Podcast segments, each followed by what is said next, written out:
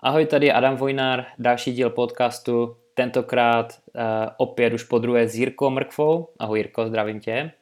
Ahoj.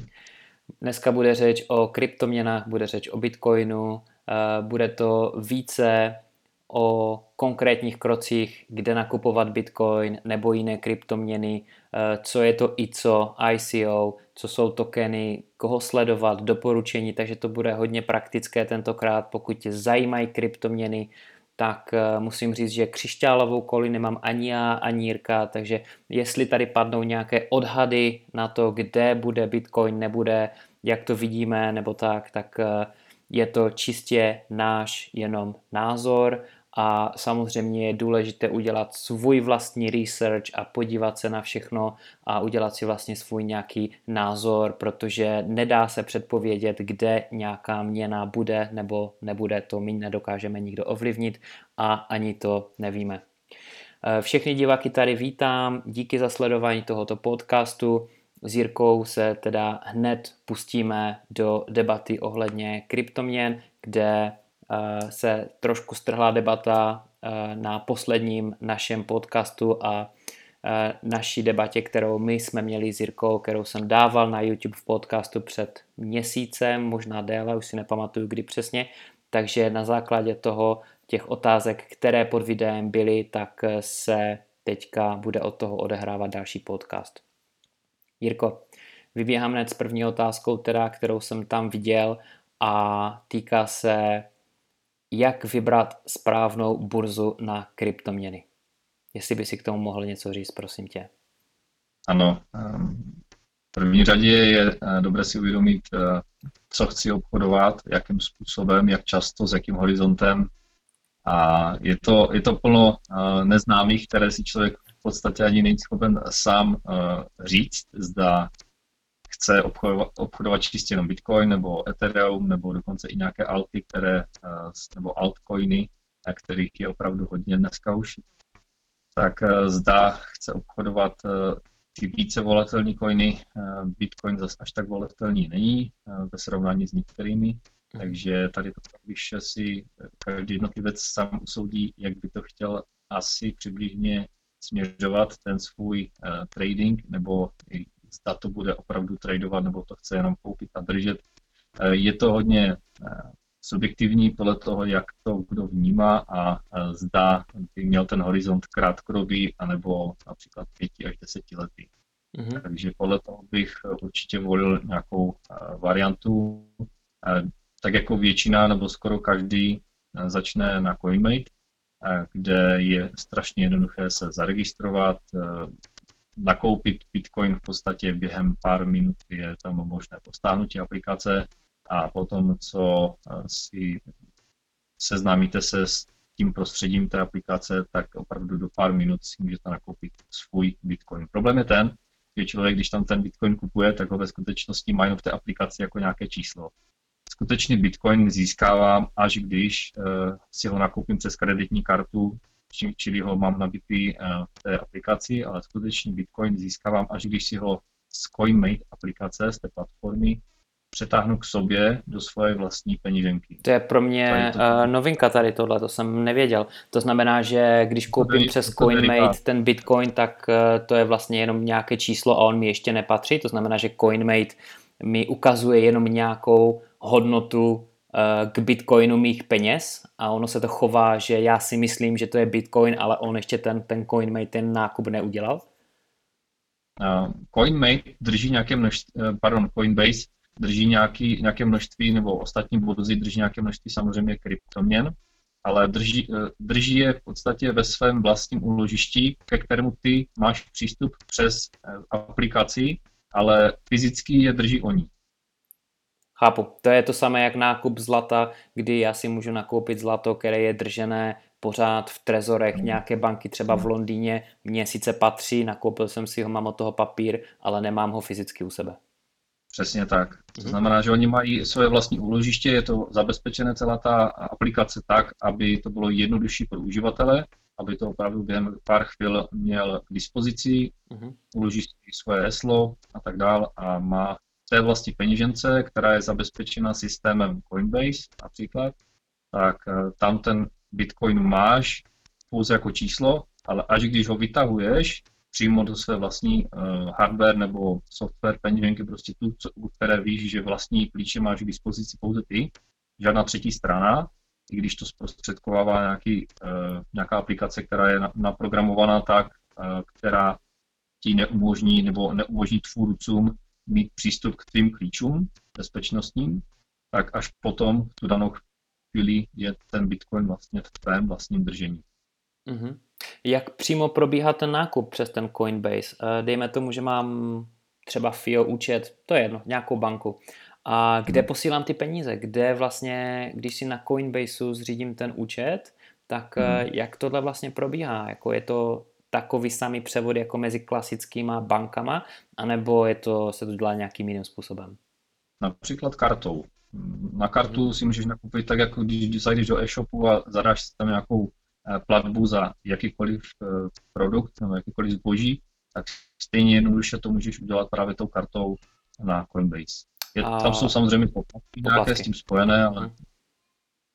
Jasný. Je, je to prakticky mezinárodní převod, respektive platba kartou, tak jako kdybych si kupoval cokoliv jiného v zahraničí na konkrétně jejich webových stránkách, tam, kde sídlí a to Amerika. Hodně lidí, kteří se pustili do kryptoměn, tak mluví o tom, že je to anonymní. Jenomže všude, kde já jsem se registroval, jsem na nějakých pěti, šesti, možná sedmi burzách, uh, mám účet na dvou, možná třech směnárnách, tak všude jsem byl podrobený ještě detailnější kontrole toho, kdo jsem, jaké mám, hmm. odkud mám peníze, kde mám účty, uh, doklady jsem musel ukazovat více, než kdybych si otvíral účet u České spořitelny například. Takže ano. je to jenom nějaký mýtus, že je to anonymní, anebo je to pravda?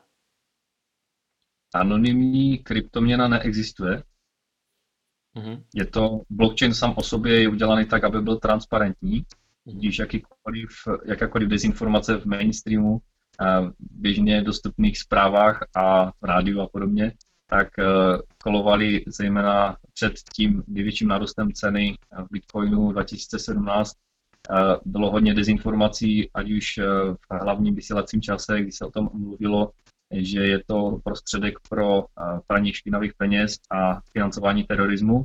Přitom jakýkoliv, nechci říct, člověk, který by tady tomu nehodloval, ale který by byl tomu nakloněný, že by využil přímo Bitcoin pro něco takového, tak je to poměrně nerozumné, neuvážlivé a nerozumné z toho důvodu, že vidí každý všechny transakce na internetu, na tom blockchainu, který je veřejný, transparentní a, a neměný, a který, na který se můžou kdykoliv eh, podívat eh, tisíce lidí eh, během jedné hodiny a obzvlášť jakékoliv bezpečnostní složky, které jsou v tomhle dobré. Takže není to úplně ideální volba a probíhá už několik, je několik společností, kteří na tom postavili vyloženě business, že dělají analýzy, chain analysis a, a podobně. Eh, funguje to poměrně sofistikovanou metodou a zjišťují, odkud ty bitcoiny jsou a zda, zda nebyly dotčeny nějakou nelegální činností, případně nějaké eh, se nedotkly účtu nebo peněženky,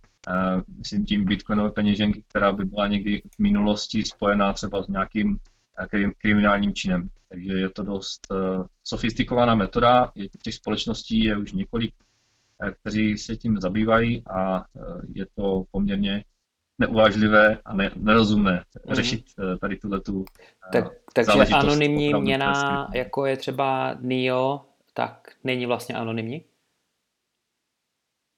Um, takový příklad anonymní měny by mohl být v extrémním uh, podání například Monero. Monero, pardon. A tady tato měna, bavil jsem se o tom s jedním člověkem, který měl k tomu hodně blízko, pracuje pro Venchain a právě prováděli takovou specifickou analýzu a snažili se rozkrýt ten klíč, který je nerozkrývatelný a není možné se jakkoliv dostat k tomu, jakým způsobem probíhají ty transakce Eh, což máme Monero docela specifický způsob, jak můžou ty svoje transakce eh, maskovat.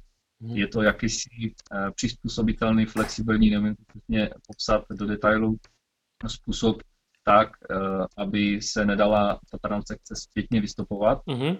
ale dospěli k nějakému algoritmu nebo nějaké časové smyčce, která, když se na to aplikuje, na, na, ten, na, na tu šifru, která maskuje ty transakce, uh-huh. tak se dostali k, k tomu souboru těch jednotlivých uh, transakcí poměrně jako jednoduše. Uh-huh. A myslím si, že tam mluvili o nějakých 65 vteřinách.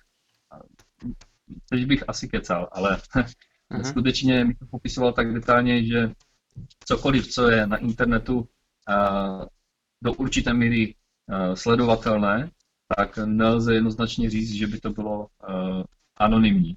Mm-hmm. Tím se nebavíme o bezpečnosti Bitcoinu jako takového, spíš o tom, jak jsou šifrovány, šifrovány nějaké data, které opravdu probíhají uh, na internetu a jsou uh, kódované a jsou včetně časových známek. Mm-hmm. Já se momentálně snažím najít někde ve svých poznámkách právě tu informaci, ale možná to pro posluchače není úplně důležité. Jasně. Co se týká výběru správné burzy na kryptoměny, já mám několik 5, 6, 7 burz asi a možná ještě víc. Každopádně, jakou burzu bys doporučil na výběr kryptoměn, Jirko, případně na co se dívat, když bych se sám chtěl v tom orientovat a vybrat správně? CoinMate je poměrně solidní, tam bych se tomu určitě nebránil s ohledem na poplatky a to, jak rychle lze ten z fiatu přejít na kryptoměny a zpátky. Mm-hmm. CoinMate je fajn v tom, že například eh, z FIO banky, určitě víš, tak ano. Eh, tam ty převody jsou opravdu v řádu minut, ne rychleji. A co se týká české spořitelny, tuším, že tam to funguje opravdu do hodinky max, eh, ty peníze tam jsou, uh-huh. možná ještě opravdu rychleji. Tam je to docela efektivní. Oni jsou omezení právě asi, teď nevím, kolik je tam ta částka, 20 tisíc korun nebo tisíc eur nebo tak a potom tam je třeba doložit eh, další nějaké informace o sobě, že jo, doložit prostě tu občanku, hmm. pás, hmm. možná si s někým zatelefonovat a, a tak dále, že? Přesně tak. Je tam, eh, oni to mají outsourcované, funguje to tak, že třeba zavoláš někomu do, nebo volá ti nějaká paní nebo slečna z Indie ano. a baví se s tebou, většinou nejsou ani v kanceláři, dělají to třeba z domu a v rámci, v rámci svojí svojí činností eh, vyzvou kohokoliv, kdo eh, si zakládá účet, aby si například, eh, já jsem to osobně nedělal, protože jsem si zakládal účet dřív, než jsem to musel dělat tímhle tím způsobem, takže mě KIC procedura, takzvaný no, know, know your customer, ano.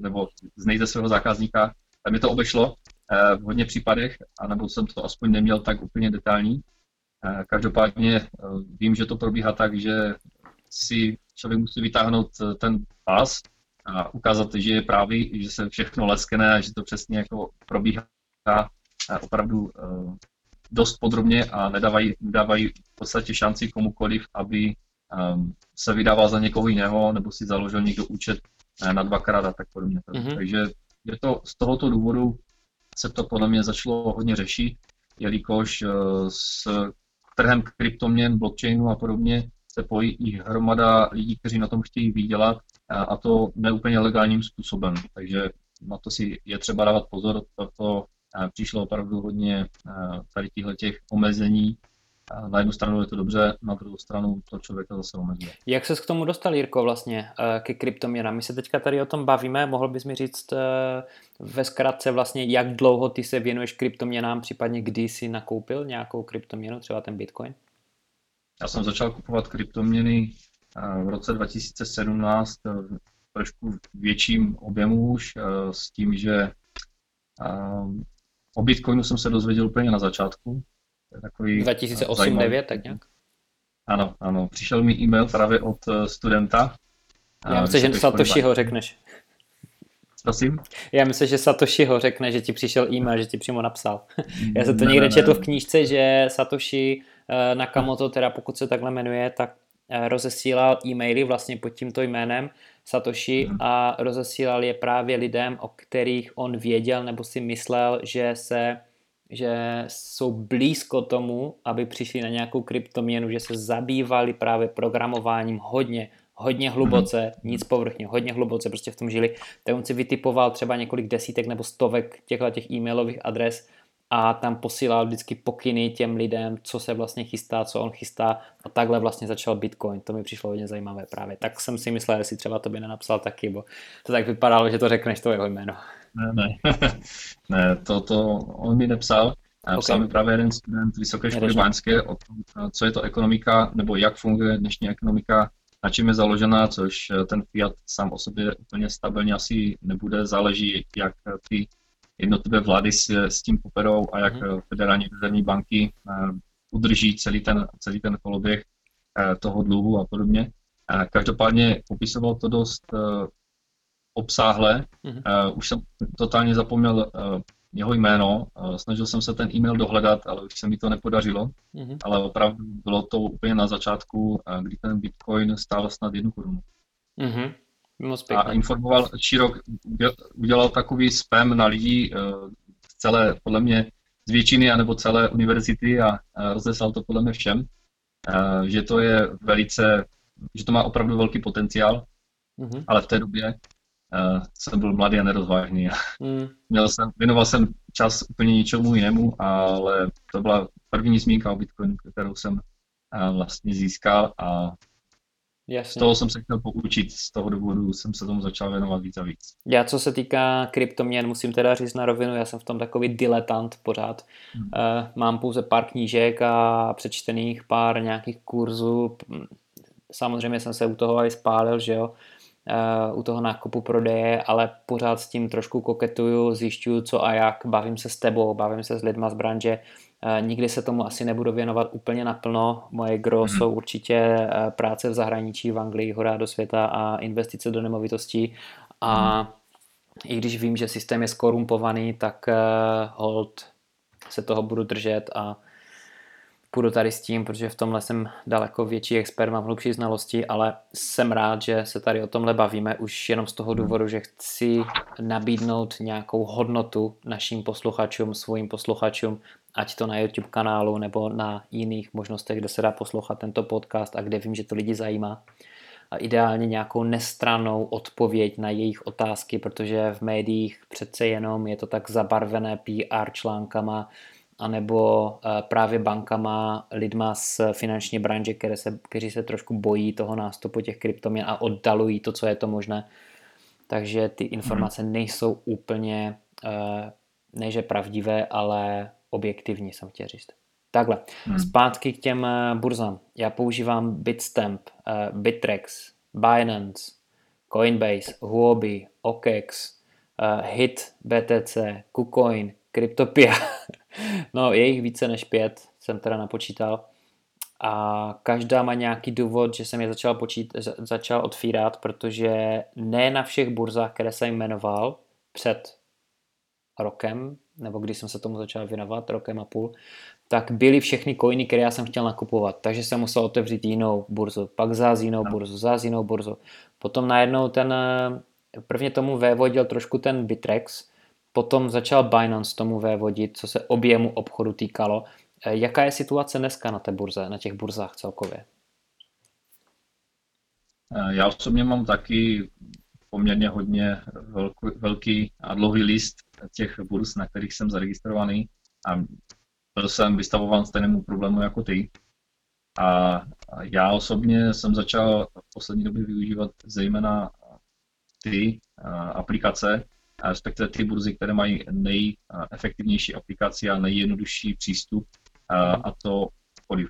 To znamená, že kdo měl, nebo jakákoliv burza, která měla nebo má svoji aplikaci přímo na Android například, mm-hmm. tak tu jsem začal upřednostňovat z toho důvodu, že nastavení stop, stop lossu nebo take profit limitu není úplně efektivní s ohledem na to, že se člověk musí průběžně přizpůsobovat tomu, jak ten trh se chová.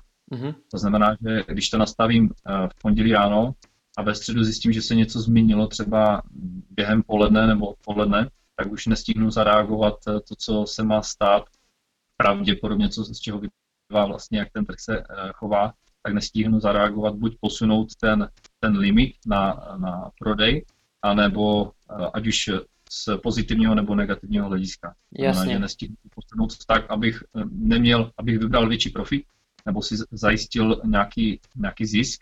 To znamená, že ta volatilita je tam tak extrémní, že mm-hmm. nemůžeš si zajistit to, aby si měl pružnou, pružné nastavování toho limitu.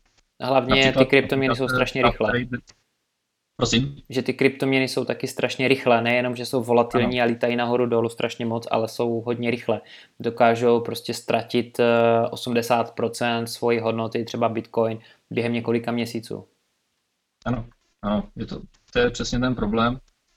Jsou samozřejmě řešení, eh, například aplikace Tap Trader v mobilu, ta funguje perfektně, Dá se to propojit přes API, což je vlastně kód, eh, kódovan, kódovaný způsob, jak můžeš komunikovat s jedním zařízením, eh, přes jed, s jedním zařízením na jednotlivé burzy, ale uh, problém je ten, že někdy ta aplikace úplně nefunguje, nebo ten API klíč není přijatý a podobně. To znamená, že nejjednodušší, nejbezpečnější přístup přes telefon je buď do webového rozhraní dané burzy, což není úplně efektivní a není úplně jako šťastné řešení, Eh, jednodušší a eh, udržitelnější, hodnot, eh, udržení, udržitelnější přístup a bezpečnější ovládání té aplikace je zejména, když to máš přímo jako přizpůsobené pro telefon. Mm-hmm. To znamená, že z toho důvodu jsem začal redukovat ty burzy, na kterých jsem začal obchodovat, protože jsem potřeboval tady. Taky jsem hodně nakupoval, prodával přes webové rozhraní v mobilu, není to příjemné, eh, protože zrovna ty burzy jsou hodně choulostivé na jakékoliv, na jakékoliv security, které je neobvyklé chování, třeba že měníš IP adresy, tak oni hmm. tě vlastně třeba Bitrex tě nepřihlásí hned.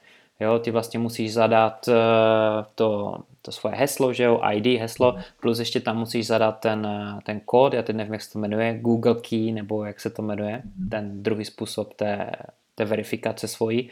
A potom vlastně zjistíš, že ten Bitrex uh, nerozpozná tvoji IP adresu, takže ti, když nejseš doma zrovna, takže ti vlastně pošle e-mail, ty musíš na ten e-mail otevřít, kliknout, znovu se přihlásit, znovu zadat ten uh, two-phase verification a pak se člověk může přihlásit do Bitrexu. Pokud jde o rychlý nákup nějakého obchodu, protože ti vyletí na Tap Trade signál, že máš nakoupit nebo že by bylo dobré prodat, a tak vlastně ti uběhnou dvě minuty třeba. Jo, takže z tohohle hlediska je to pomalé a souhlasím s tebou, že je dobré vybírat burzu, která má uh, svoji uh, aplikaci do mobilu, jako je třeba OKEX, kde se dá i shortovat a kde se dají vlastně dělat i jiné věci, nejenom uh, kryptoměny. Ale je to hodně nepřehledné a já spíš doporučuji, nebo spíš já jsem povahový typ, že nákup, prodej několikrát denně nebo každý den mi nedělá dobře. Zkrátka nejsem na to stavěný už i proto vlastně jsem v nemovitostech, protože tam se během roku skoro nic neděje, nic se nezmění. A pokud jde o kryptoměny, mám spíš radši swingové obchodování na týdenních grafech. Hmm. Jak seš na tom třeba ty s tím obchodováním, co tebe vyhovuje, co se týká třeba uh, tvojí povahy, jestli rád obchoduješ intradenně nebo ne? Osobně jsem vyzkoušel všechno.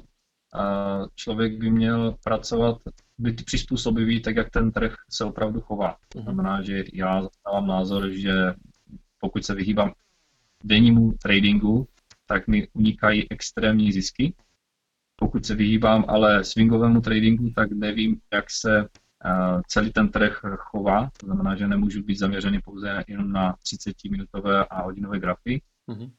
Že z tohoto titulu je dobré být flexibilní a mít ten mít tu možnost eh, využít eh, od každého typu tradingu něco.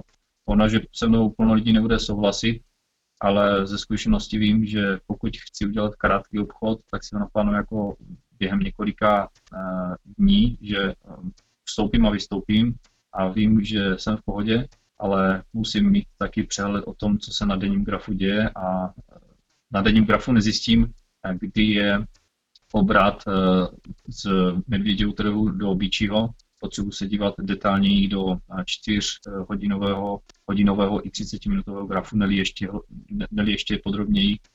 Tam se, pokud to chci opravdu vychytat v dobrou, dobrou, dobrý čas a mít co nejlepší příležitost a nejlepší hodnotu pro vstup, tak se opravdu nevyhnu i něčemu takovému, že se musím podívat do detailu a, a tam zjistím, kdy opravdu k tomu došlo a kdy ne.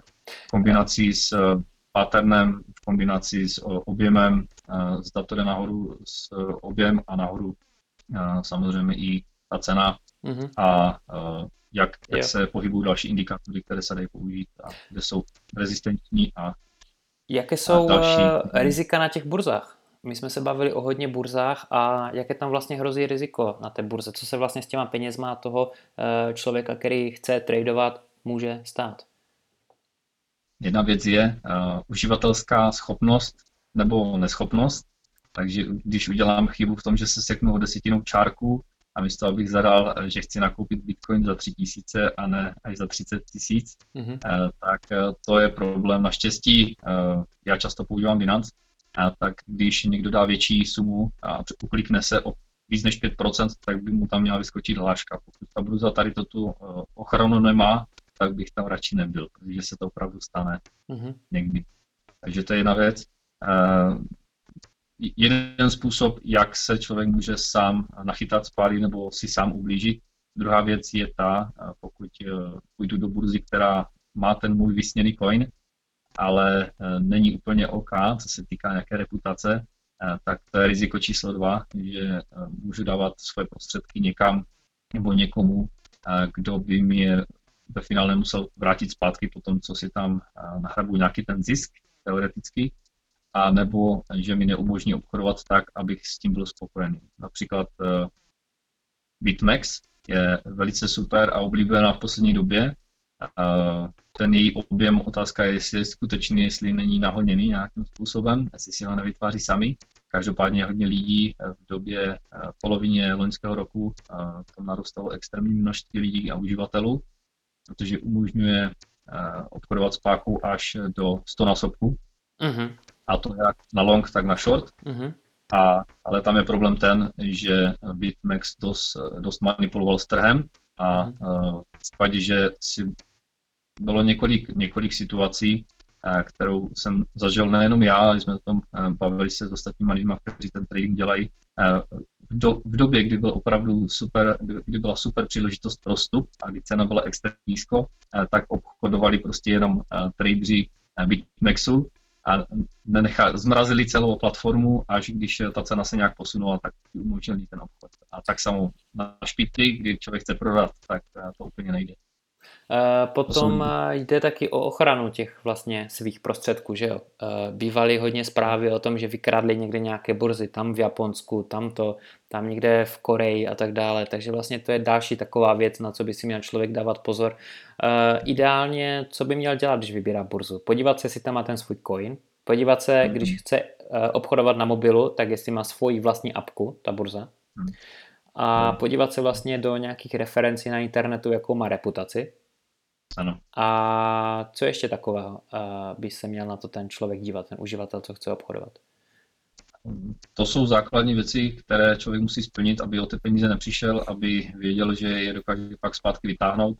A, a pokud je to nějaká burza, kde je, je 10 mých kamošů, a tak to neznamená, že je nejlepší na světě. Jasně. jasně. Mhm. Shortuješ taky? Nebo se tomu vyhýbáš a spíš obchoduješ jenom na, na long? Já jsem v podstatě zastáncem toho, že pokud bych nevyužíval příležitosti toho shortu, tak eh, je to poloviční zisk. To znamená, že mm-hmm. člověk může vydělávat jak na cestě směrem nahoru, tak i na cestě směrem dolů. Ano. Nejjednodušší je přejít do fiatu anebo do stablecoinu.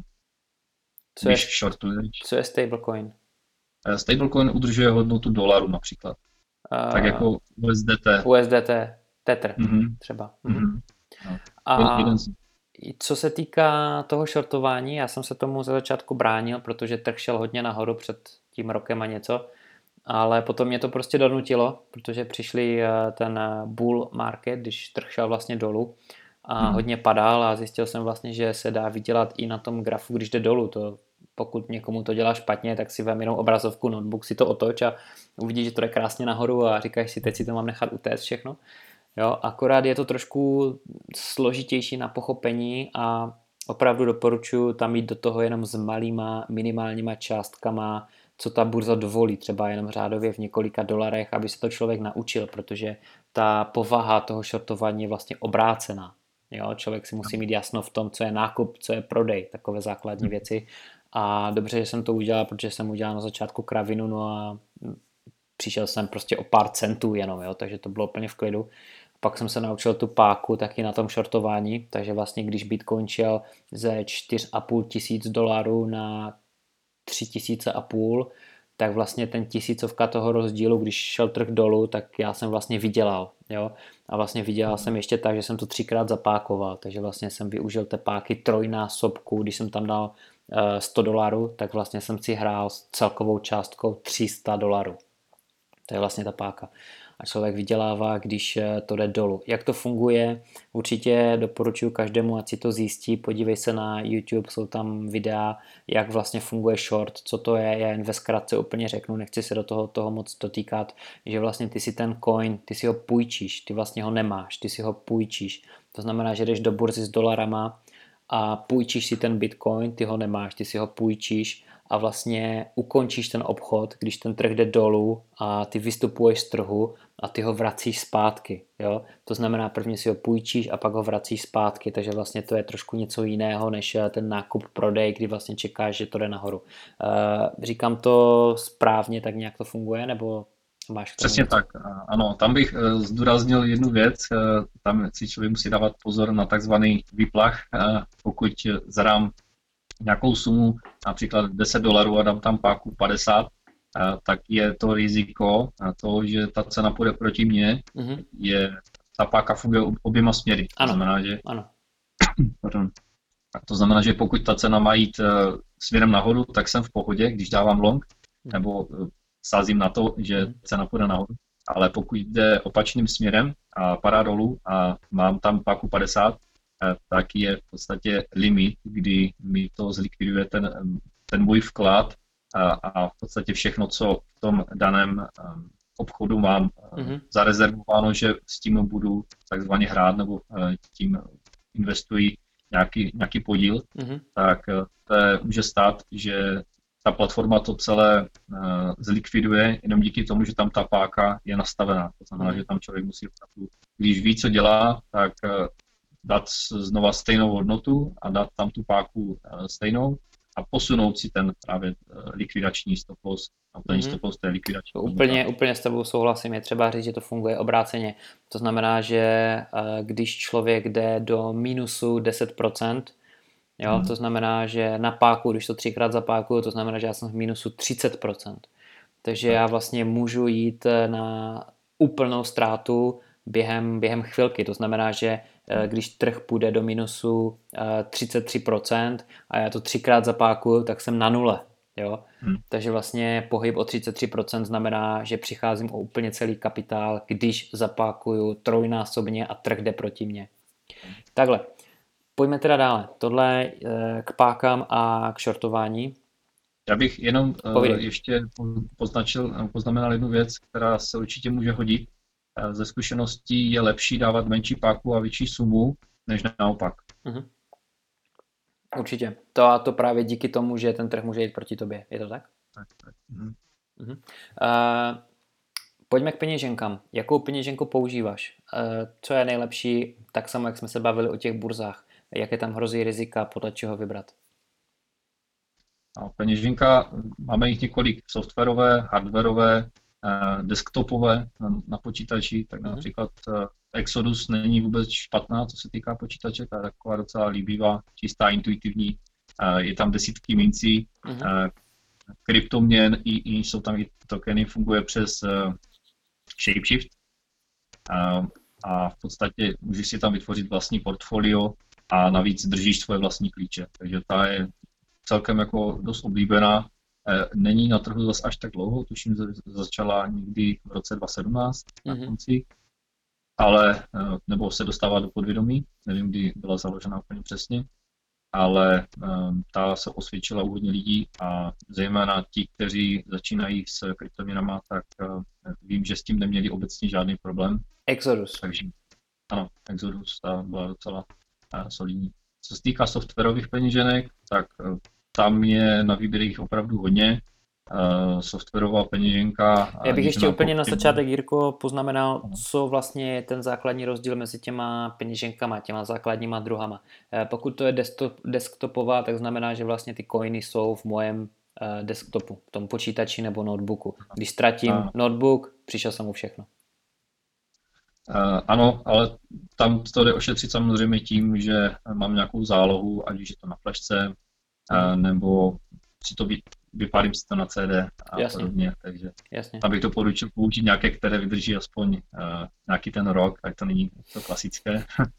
a jsou na to speciální uh, CD-romky, vypalovačky, které tady toto umí. Uh-huh. A je třeba se tím akorát zabývat a najít tu správnou, ale i toto se dá. Takže USB disk, když už jsme u těch záloh uh, desktopových, peníže, desktopových peníženek, uh, tak je tam hodně důležité zmínit to, že uh, bezpečnost jako taková u kryptoměn je to nejdůležitější. Bezpečnost a data. A data jsou nejhodnotnější nebo budou nejhodnotnější v budoucnu. A co je důležité zmínit, pokud si dělám zálohu na eh, flashku, klasický USB disk, eh, tak musím brát potaz na, mít na vědomí to, že se jedná o SSD disk, který je extrémně rychlý, uh-huh. těžko zničitelný je poměrně jako i celkově odolný i co se týká času. Problém je ten, že eh, aby tam nějaké data se uložily, tak potřebuješ elektrickou energii a i tak je to, aby se tam uchovaly ty data. A pokud flashku nezapichnu do počítače rok, dva, tři, možná pět, tak uh, se může stát, že tam ty data nebudou úplně kompletní, což by byl docela problém, mm-hmm. případně nějaké záležitosti. Takže je dobré určitě myslet i na tady toto, že když už mám nějakou eh, flashku, která je relativně kvalitní, eh, tak bych určitě myslel na to, že ji občas zapojím do počítače, čistého počítače, který ideálně nemá přístup ani eh, k internetu. Nějaký uh-huh. vyloženě jenom to. Další způsob, jak to ukládat, je samozřejmě ten počítač samotný, který se v úzovkách nikdy internetu ani nedotkl. Uh-huh. A je to jeden ze způsobů, jak si samozřejmě ochránit nějaké kryptoaktiva na hodně, hodně dlouhou dobu. Mm-hmm. Já používám Trezor, uh, vlastně fyzickou peněženku. Ano. Já nevím, jak se to nazývá, jestli fyzická nebo hardwareová, nebo jak se to nazývá. Hardware peněženka. Mm-hmm. Že to je vlastně, vypadá podobně jak tohle, taková krabička s koncovkou, mm. to píchnu do notebooku vlastně, že a uh, propojím to a peníze vlastně, teda peníze, ty kryptoměny mám uložené tady a. Trezor je vlastně české výroby, uh, stojí kolem snad 80, 90, 100 Eček, tak nějak, hmm. si nepamatuju přesně. Je to dobrá věc, dá se to samozřejmě zálohovat, zase se to zálohuje nějakými těmi 20 uh, eh, slovíčky náhodnými, hmm. které je třeba nějak si někde napsat, ideálně nedávat do počítače a do telefonu, ale prostě na papír někde a schovat. A to třeba používám já a plus eh, jinak mám osobně ty kryptoměny taky na těch burzách. Já vím, že se to nedoporučuje, ale třeba ty burzy dneska už mají možnost mít uh, svoji peněženku. To znamená, že nejsou přímo připravené na tom tradingovém účtu, kde jsou mhm. hned k tradování připravené, ale jsou ještě bokem vlastně eh, na té burze, ale jsou někde, nejsou přímo na tom tradingovém účtu. Nevím, jaký je mezi tím úplně rozdíl, ale něco mi to říká, že to je něco, jak když máš spořící účet v bance anebo hlavní účet, kde ztrátíš prostě kartu od hlavního účtu, tak ti ho někdo může vybrat, ale na spořící nemůže, protože k tomu nemá nějak, se nemůže dostat. Tak si to překládám já jako like. Um, netuším přesně, jak eh, a na které, na která společnost nebo která burza to přesně nabízí a jak to funguje, takže těžko říct, jestli je to tak zabezpečené. A je, má to tu přidanou hodnotu podle mě v tom, že si nepopleteš eh, trading účet s tím uh, naspořeným. Myslím, že to je Huobi a Hit BTC, případně jenom jedna z nich, teď už nevím, tak nějak. A OKEX to má taky, ten má dokonce několik těch různých peněženek a účtů a, a tak dále, a tak dále. Tak, jsem ti skočil. Těm hardware peněženkám uh, u Trezoru, já, spíš než šířit informace, které uh, asi hodně lidí si může vyhledat na internetu, uh-huh. je Trezor, Ledger a podobně, uh-huh.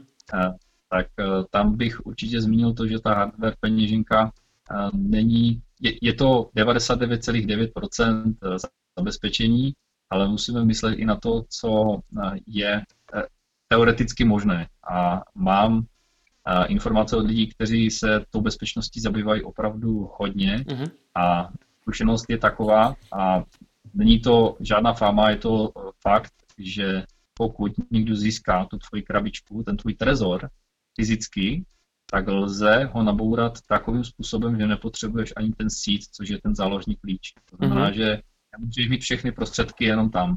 Je, je to třeba diverzifikovat i na papírovou peněženku, na ten ledger a tak podobně. Nemít jeden, ledger, nemít jeden trezor na všechno, ale mm-hmm. prostě mít na tady tuto alternativu. Jedna ze zajímavých alternativ mohla být například Cool Wallet S.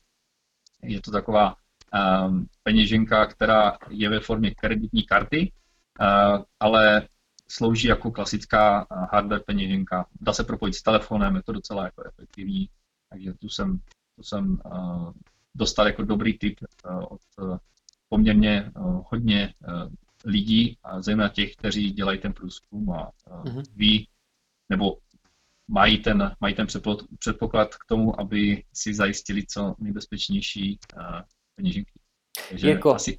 Eh, pojďme teďka, už máme málo času, tak eh, poslední téma, které bych chtěl otevřít, eh, a to se týká koho poslouchat, kde jsou nějaké, nebo koho následovat, odkud brát ty informace, aby to zrovna nebyly z těch klasických médií, ty zkreslené informace, které vydávají banky, jo, a říkají, že celý trh je skorumpovaný, nebo že tam je to výborná věc na prání peněz, ty kryptoměny. Koho vlastně sledovat, nebo kde se dívat? Um, obecně, pokud se bavíme o kryptoměnách, tak pokud chceme sledovat někoho třeba na YouTube, tak jednoznačně je to Andreas Antonopoulos, jestli to říkám správně to příjmení. Uh-huh. Je to člověk, který má poměrně dlouhou historii v tom, že šíří, šíří informace o Bitcoinu, blockchainu jako takovém byl i v roce 2013, tuším, představit Bitcoin, jeho fungování a vysvětloval ho přímo před vládními činiteli v Kanadě. Jakže se jmenuje Andreas? Andreas Anta, Antonopoulos. Antonopoulos, uh-huh. OK, OK. Jenom tak pro posluchače, pokud eh, nemají tušku a papír, tak to radši zopakujeme, to můžou hned nadatlovat do počítače, vyhledat a podívat se, co to je za borce.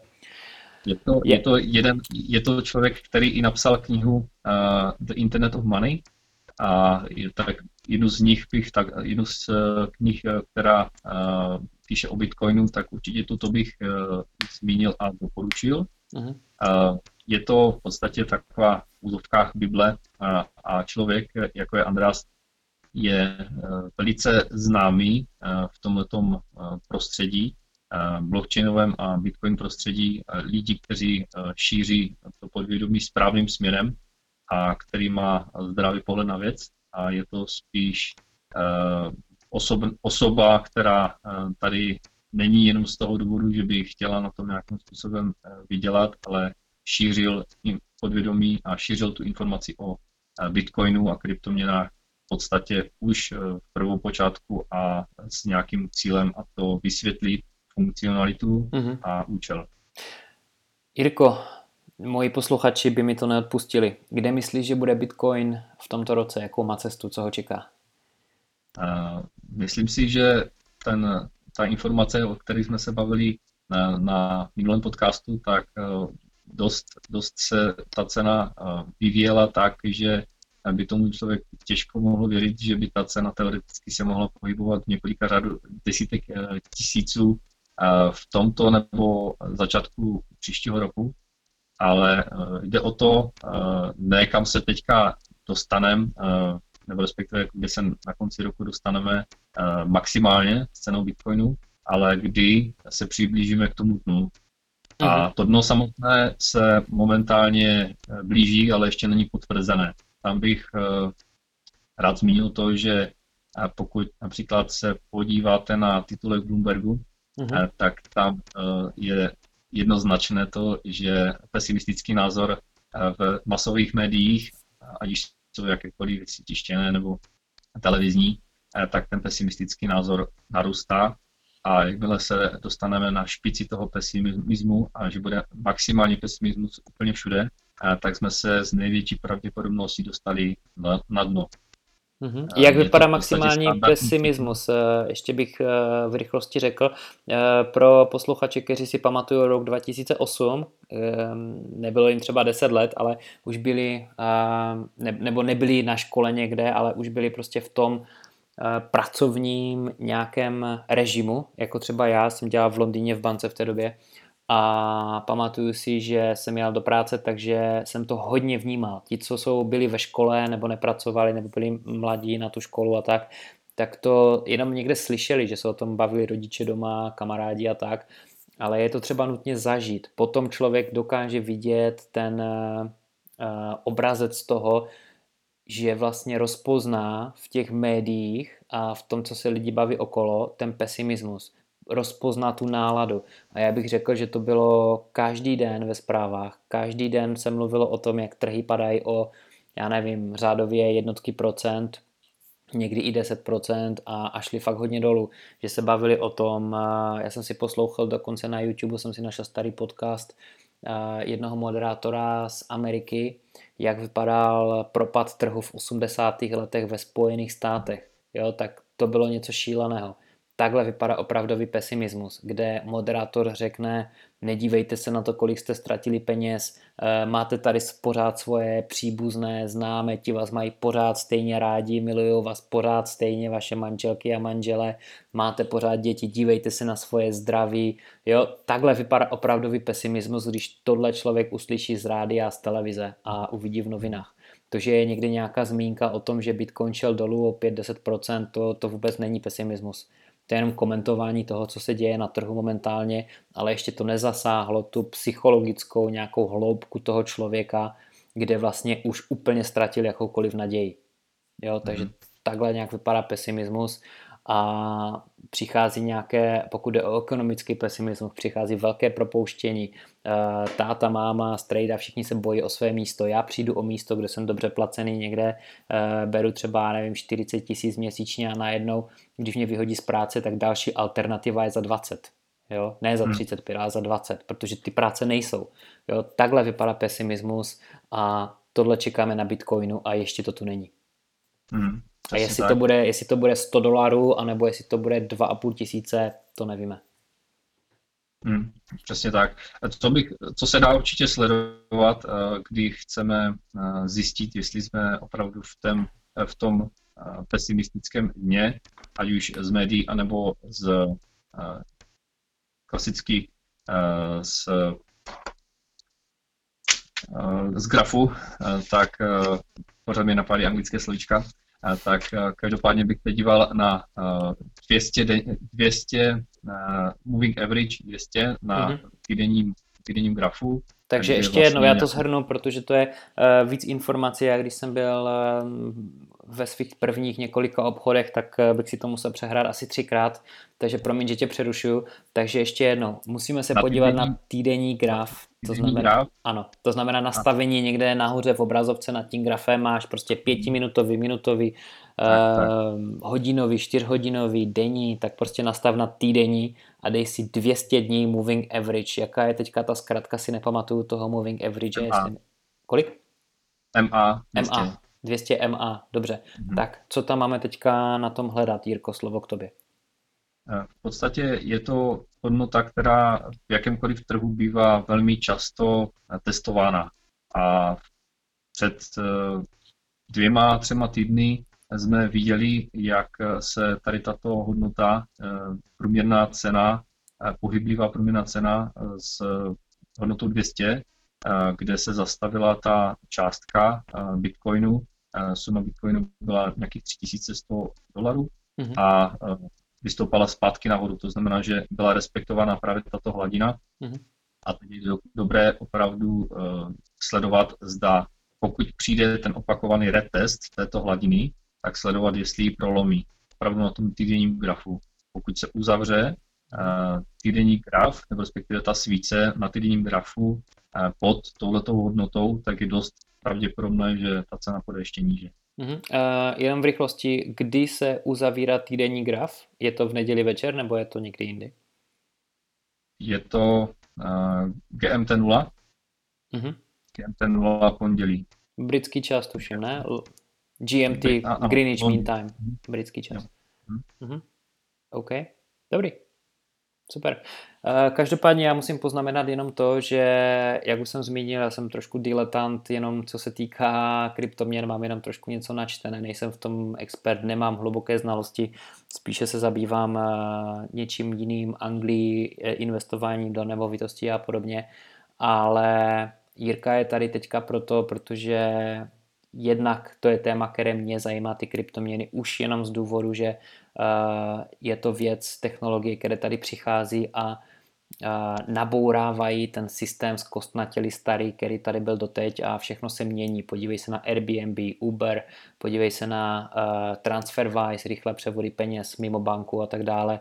A blockchain a kryptoměny jsou jenom další nějaká nástavba tady tohohle, takže proto se teďka o tom bavíme.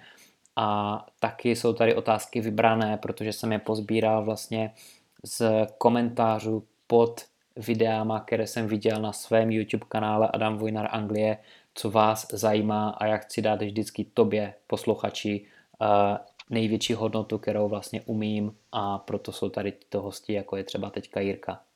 Jirko, díky moc za tvůj čas, za šerování tvých odborných znalostí ohledně Bitcoinu a burs a tak dále a určitě se někdy zase uvidíme v budoucnu. Třeba až Bitcoin bude 100 tisíc. a nebo 100. A nebo 100. Stalo, děkuju, rado se stalo, děkuji za pozvání a zase někdy naschle. jo, loučíme se. Ahoj, měj se. Ahoj, Ahoj. čau.